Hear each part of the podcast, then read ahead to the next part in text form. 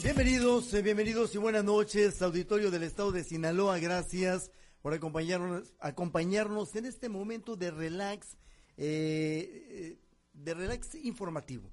En este momento de temas sobre la mesa, temas que usted trata a cada hora y en cualquier parte y al que queremos que se sume. Yo soy Manuel Hernández, a nombre de Samuel Mariscal. Sean bienvenidos en Sinaloa, allá en la península de Baja California, allá en, en el estado de Sonora, del centro al sur sean bienvenidos de Hermosillo a Estación Don, en la Sierra de Chihuahua, en la Sierra de Durango, por supuesto, todo el estado de Sinaloa. A Diana Bon, te saludo con gusto, Diana, allá en eh, Guasave. Un gusto saludarte, Manuel, a ti también, a los compañeros y a todo el auditorio. Bien, gracias y buenas noches en Guamuchil, Carlos Orduño. Buenas noches, Manuel. Buenas noches al auditorio. Listos desde Guamuchil. Muchas gracias, Carlos. En la zona de Culiacán, Samuel Sánchez, bienvenido. Manuel, muchísimas gracias. Muy buenas noches a ti, por supuesto, a la compañera, a los compañeros ya listos para opinar. Bien, gracias y bienvenidos todos a esta, a este, a esta parte de la plática informativa. Así le vamos a denominar. No hace mucho México eliminó el uso obligatorio del cubreboca por espacios, es decir, espacios muy concurridos, se tendría la libertad, la voluntad eh, particular de usarlo o no. En espacios abiertos definitivamente ya no era obligatorio. En este momento, ya entrando el invierno con esa fuerza con la que con el que viene, se ha determinado que se utilice el cubrebocas en espacios cerrados y con amplia concurrencia, como son plazas comerciales, eventos eh, encerrados y demás, por aquello de la influenza también, que tiene mucha similitud en su sintomatología con la, con la pandemia del COVID-19, que afortunadamente ya fue decretado que no es pandemia, se ha convertido en algo epidémico, endémico, eh, del cual eh, podemos tener la salida de la vacuna. Sin embargo, estamos viendo que estados, estados eh, de la República Mexicana, están volviendo al uso obligatorio del cubrebocas. ¿Es prudente o no? ¿Se necesita o no? Esta mañana, el doctor Hugo López Gatel hablaba de, de que hemos llegado a ocho meses con estabilidad relativa, con un incremento en este mes de diciembre. Sin embargo, no con la intensidad de primeras, segundas, terceras y cuarta olas, pero sí con la eh, necesidad de cubrirnos un poco o un tanto cuanto. Yo aquí en Lomochi, Diana, aquí en Naomi ya lo veo un poquito más frecuente el uso de cubrebocas. Acá todavía no. La verdad es que la, mucha gente no dejó de utilizarlo. ¿Y saben qué me llama la atención? Que por lo general quienes veo que lo traen en las calles son los estudiantes de secundaria. Me ha tocado ver secundaria, me ha tocado ver estudiantes de primaria que no se quitan el cubrebocas, como que ellos se quedaron con eso por el tema de, de las escuelas, a lo mejor muchos de ellos por el temor de enfermar a sus padres o a sus abuelos, pero los he visto con cubrebocas y los continúo viendo así. Yo en lo personal ya empecé a utilizar cubrebocas, lo había dejado de utilizar, empecé a utilizarlo ya en en, el mismo trabajo durante la mañana, en alguna, al ingresar a algunos centros comerciales, porque precisamente por eso que ya adelantabas, hay un ligero repunte, pero pues tampoco quiero ser parte de, esa estadística que le vuelva a dar COVID.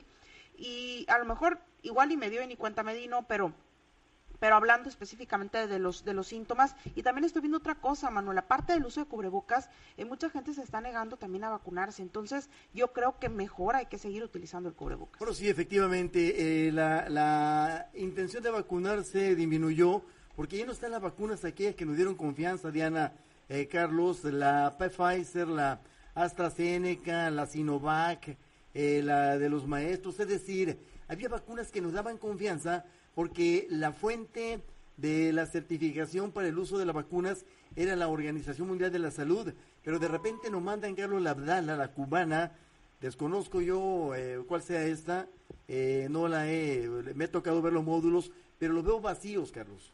Sí, yo creo que pues hay también escepticismo por parte de la ciudadanía, no solamente para aplicarse la vacuna contra el COVID-19, incluso los módulos de la vacunación contra la influenza también pues ha habido menor este, presencia de personas y, y, me parece que ahí también eh, estamos fallando como sociedad porque pues si de algo tenemos eh, que este, aprovechar es que pues están estas vacunas disponibles. Hay que decirlo también, hay muchos prejuicios contra pues eh, diferentes vacunas, entre ellas pues estuvo la China en cierto momento y ahora pues la cubana. Hay que decir que bueno, para que una vacuna pues pueda aplicarse tiene que cumplir con muchos del, muchos criterios internacionales y bueno, pues todas estas ya los cumplen. El, tema también tiene que ver mucho con pues los tabúes y los eh, propios este mitos que se dan en, en este tipo de, de, vacunas, ¿no? Que también con la rusa recuerdo que hubo ciertas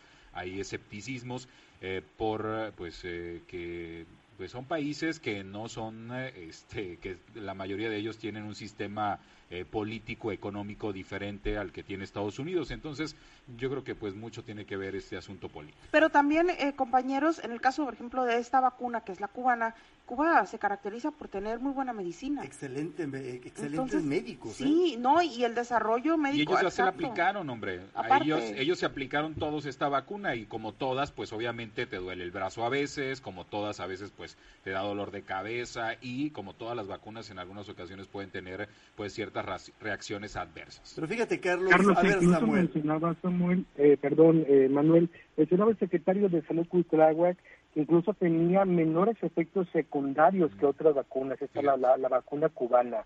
Entonces, ahorita también hay un número importante de vacunas disponibles aquí en Sinaloa, pero ¿qué es lo que está pasando? La población, decía, el efecto de la fiesta por el tema de diciembre, por el tema de Navidad, por el tema de Año Nuevo, pues dejó de acudir a colocarse la vacuna contra el COVID-19, en este caso es la dosis de esta farmacéutica pues que, que, que fue creada ya en, en Cuba.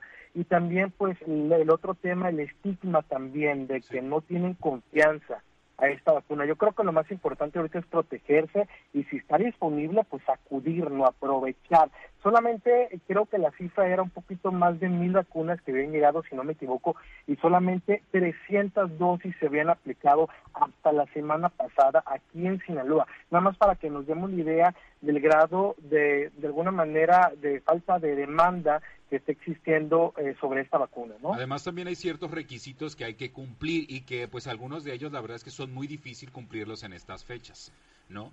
Hay que y sobre todo pues no consumir no consumir alcohol, no consumir este Oye, son, requisitos para alimentos que, que se tienen que consumir Pero son y mucha gente para seguramente se está esperando. ¿Requisitos para qué, Carlos? ¿Para, la aceptación social?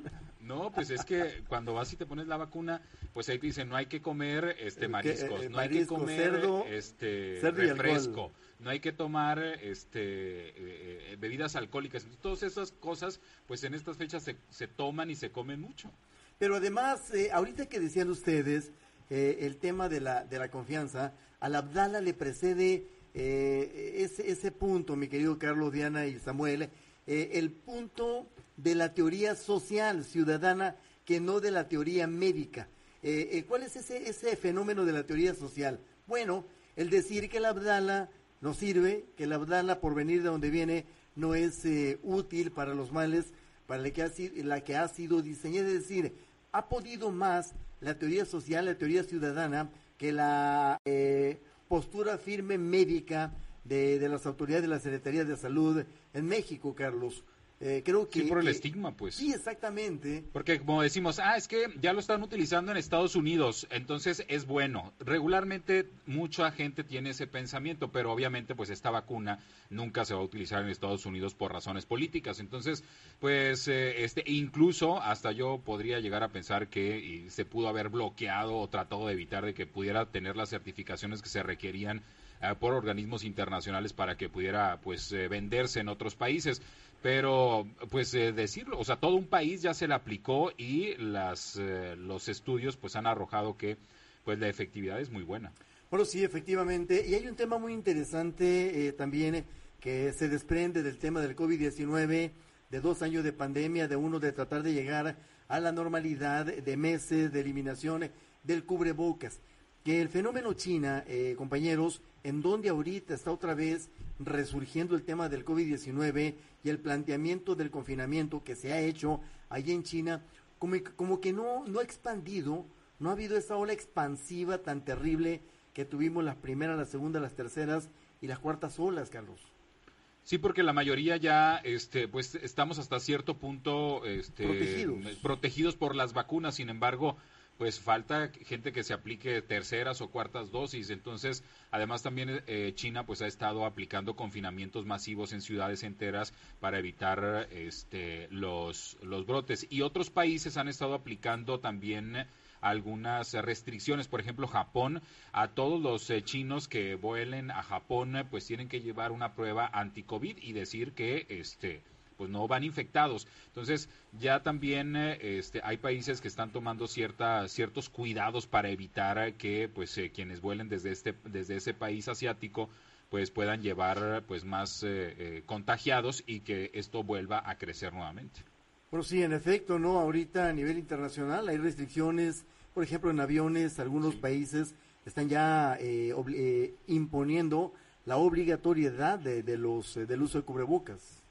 Manuel, y sin duda alguna, al vivir en un, pues, en esta sociedad que está globalizada, tarde o temprano, pues esta ola grande que se está viviendo en esta parte del mundo nos va a llegar aquí a México, al continente pues americano. Ya estamos sintiendo los estragos de la sexta ola de COVID-19. Estados como Baja California Sur, Durango, Nuevo León, Puebla, Tamaulipas, ya han decretado de manera obligatoria el uso de cubrebocas. Aquí en el caso de Sinaloa también hemos notado un repunte, aunque ha sido ligero en los últimos días. Hay personas, como ustedes mencionaban al principio, pues de este de este espacio utilizan de manera precautoria, por decisión propia, el cubrebocas. Sin embargo, podemos un número importante de personas que todavía pues no utilizan el cubrebocas, no lo consideran necesario y más en estas fechas que estamos viendo que hay importantes aglomeraciones en restaurantes, en centros comerciales. Entonces yo creo que finalmente la población, así como sucedió en un principio, va a acatar esta recomendación de usar el cubrebocas siempre y cuando pues haya una indicación de parte de las autoridades, como ya se ha hecho en estos en estos estados que encabezan la lista pues de mayor número de casos en el país. Yo creo que está muy complicado, compañeros, que se regrese al uso obligatorio de cubrebocas por el tema de la vacunación, la protección que existe, porque la gravedad no está siendo tal como cuando inicios de la pandemia, eh, porque la gente ya no va a querer, ya no lo va a aceptar. Y aparte de todo, aunque hay que decirlo, estamos en el 2022, ya vamos a entrarle al 2023 y pues empieza el tema electoral a todo lo que da y no se van a arriesgar a que la gente empiece a criticar también en ese punto, yo creo. Entonces. Bueno, Diana, eh, pero también ya vemos algunos estados del país que están tomando esta medida y si viene la decisión de parte de las autoridades, yo creo que sí la vamos a acatar, así como como como borreguitos, ¿no? Así cuando nos imponen algo las autoridades, ahí vamos todos unidos a hacerles caso, ¿no? Como en un inicio de esta pandemia. Habrá también a lo mejor un mayor número de escépticos que no crean en esta situación, pero sí un importante número de la población creo que sí podría volver a retomar el uso de cubrebocas, aunque hay que dejar en claro que sobre la mesa este punto está descartado por el momento aquí por parte de las autoridades de Sinaloa. Es, que, yo no, es que yo no creo que tenga que ser obligatorio, Samuel. Yo creo que es de parte de cada quien. Cada quien tiene que decidir si se lo pone o no se lo pone. Y la gente que nunca se lo puso, se lo va no se lo va a poner de nueva cuenta. Se lo ponían porque lo traían doblado, era más, era antihigiénico inclusive, lo traían doblado en, en el pantalón, lo sacaban y se notaba que hasta tenían una semana con el mismo cubrebocas y no sabían ni cuál era el lado correcto. Lo mismo va a volver a ocurrir, yo Parecían creo. vencidos, Sí, era horrible. Entonces, yo creo que estamos mejor así. Así sin, sin obligatoriedad, pero cada quien cuidarse. Coincido contigo, Diana, porque te voy a platicar lo que pasó hoy. Hoy me paré cerca de una farmacia eh, con la intención de llegar a comprar unas pastillas de, de, de estas que venden de, menta, ¿no? De, de, para la gripa. A propósito. no, ¿qué tipo de pastillas anda buscando? De aquellas, ¿no? De las, de las que refrescan la garganta. Entonces, me asomé a través del cristal eh, y miré a las dependientes, a la demostrador con cubrebocas. Obviamente, por las características de las personas que entramos a una farmacia, ellas se están protegiendo y enviando la señal de que te tienes que meter, si no es obligatorio, cuando menos póntelo para atenderte en mostrador. Por aquello de la influenza, de las gripas o en el peor de los casos, de una leve, de un leve contagio del COVID, Carlos.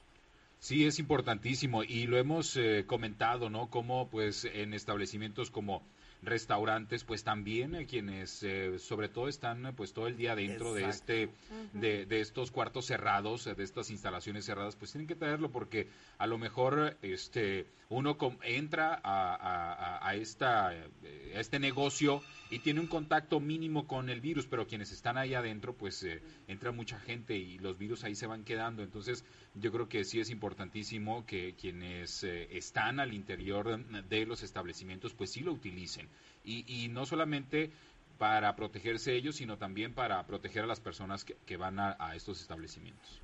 ¿Quién, ¿Quién lo trae a la mano por si se ocupa de ustedes? ¿Cubrebocas? Yo. Yo, ¿Tú, tú yo la verdad yo no. Ya ves, Samuel, ya ves. Yo no lo traigo a la mano. No, no, es que porque yo te digo esta situación que es obligatorio y vamos como borreguitos, si lo dice la autoridad, ahora sí acatar la disposición es obligatorio, pero como no es obligatorio, pues igual ya no buscamos cubrebocas. Y cuando voy a farmacias, cuando voy a consultas en estas farmacias con que ofrecen consultas gratis, por cierto, que querían pues desaparecer. Sí, Sí, exacto. Sí, opto por ir a comprar primero o unos cubrebocas. Imagínate estar ahí tanta gente ahí está el bicho desde luego y si me protejo o cuando entro a hospitales, eso sí es muy importante. En hospitales es obligatorio, ¿eh? Sí, ahí sí. sí salvo, salvo a esos lugares. Y fíjate que si no es obligatorio, Carlos. Y que no es obligatorio porque hay mucha gente que habla con cubrebocas. no es obligatorio. yo he entrado aquí al IMSS y en el IMSS me dice el guardia, cubrebocas y no, no pasa. Qué bueno, ¿eh? qué bueno. Qué bueno. Yo estoy de acuerdo. Normalmente ya no lo hacen. Sí. Yo estoy de acuerdo que lo exijan. Sí, porque este pues además del COVID hay tantas enfermedades. pero, es por ti. Es por el que entra, Carlos. Mande. Es por el que entra, o sea, está bien, está bien la exigencia del cubrebocas en este tipo de establecimientos. ¿Sabes dónde me fijé yo que se perdió de, de, de, una manera brutal el cubrebocas? Había una, una práctica que a mí me gustaba en los restaurantes. El que iba a la mesa del bufete en ese restaurante, cualquiera que sea, llevaba cubrebocas. Hoy no lo llevan. Yo me aventé un, tiro por ahí en uno de los restaurantes, porque uno de los meseros, muy amigo mío, le dije, pon tres señales de que es obligatorio el uso de cubrebocas en el área de alimentos. Mira, puso seis y no lo llevaba la raza. Sí, no, no, no. No lo llevaba la raza. Ese como no es obligatorio ya para entrar, ya cuando estás adentro, pues ya estás ahí. Pero en el habladero... Igual, o sea, la gente se acerca a los alimentos. En el habladero expulsas. Claro. Claro. No dan ganas de comer buffet. No, y aparte si está bien caro, pues menos, ¿verdad? No, y ahí viene la rabia, cuidado. oye, cuatro casos y uno muy cerquita aquí en Nayarit. ¿eh? En Nayarit está uno por y además mordido por un, gato, porque uno pudiera decir que bueno, este, animales salvajes, no, fue un gato. Mañana hay que hablar de eso, que lo está muy interesante el tema, porque muchos son amigos de los animales sí. y los animales traen esa, ese, esa patología de la rabia. Pero no todos, ¿no? No, no todos. Eso también hay que, hay que, hay que aclararlo, no todos, y el animal tiene que estar enfermo también. Hay que hablar mañana de eso. Por lo pronto, gracias, buenas noches y feliz año. Ah, ¿no, verdad? No, todo Muchas gracias, buenas noches. Yo me quedo con la, eh, pues, eh, con la intención, con la intención de que si no es obligatorio, cuando menos sea, cuando menos sea voluntario y nos cuidemos, Carlos, el uso de cubrebocas. Efectivamente, Manuel, hay que cuidarnos todos y hay que ser este, responsables no solamente por nosotros, sino por las demás personas. Diana. Igual yo creo que el, cuidarse está en cada quien, no necesita venir alguien a decirnos que tenemos que utilizarlo, sino que sí utilizarlo por lo menos en espacios cerrados, ya en espacios abiertos no te, no te diría yo utiliza las fuerzas, pero sí en espacios cerrados y sobre todo si vas a estar mucho tiempo en un mismo lugar. Mi querido Samuel, por cierto, eh, felicitarte, mejoraste mucho la, la, la, la, forma de comunicación, te escuchas muy bien, no sé qué le hiciste al teléfono. En serio, qué bueno. ya para cerrar bien el año. Te impones ahora, fíjate. Ándale, perfecto, me parece excelente, una buena noticia. Antes de cerrar el, el año, mi estimado Manuel, fíjate que yo creo que las autoridades tienen que estar muy atentas de los indicadores en materia de salud del COVID-19. Si vemos un repunte a la alta, tomar medidas importantes, si bien no va a ser prohibir el uso de cubrebocas o utilizar, perdón, hacer obligatorio el, el cubrebocas, pues tomar otras medidas, ¿no? Como se habían implementado anteriormente, eh, reducir el aforo en los espacios cerrados y otras medidas, pues para evitar también que continúe esto a la alza y que se vuelva a, presentar pues una cadena de contagios y lo que no queremos también los distintos, ¿no? Que tanto eh, pues nos causaron daños en el pasado. Exactamente. Dios lo bendiga, gracias y buenas noches. Mañana será otro día y mañana hablaremos de rabia. Así es. Buenas, Buenas noches. noches. Que no de rabietas, de rabia nada más. Buenas noches. Buenas noches. Gracias y buenas noches.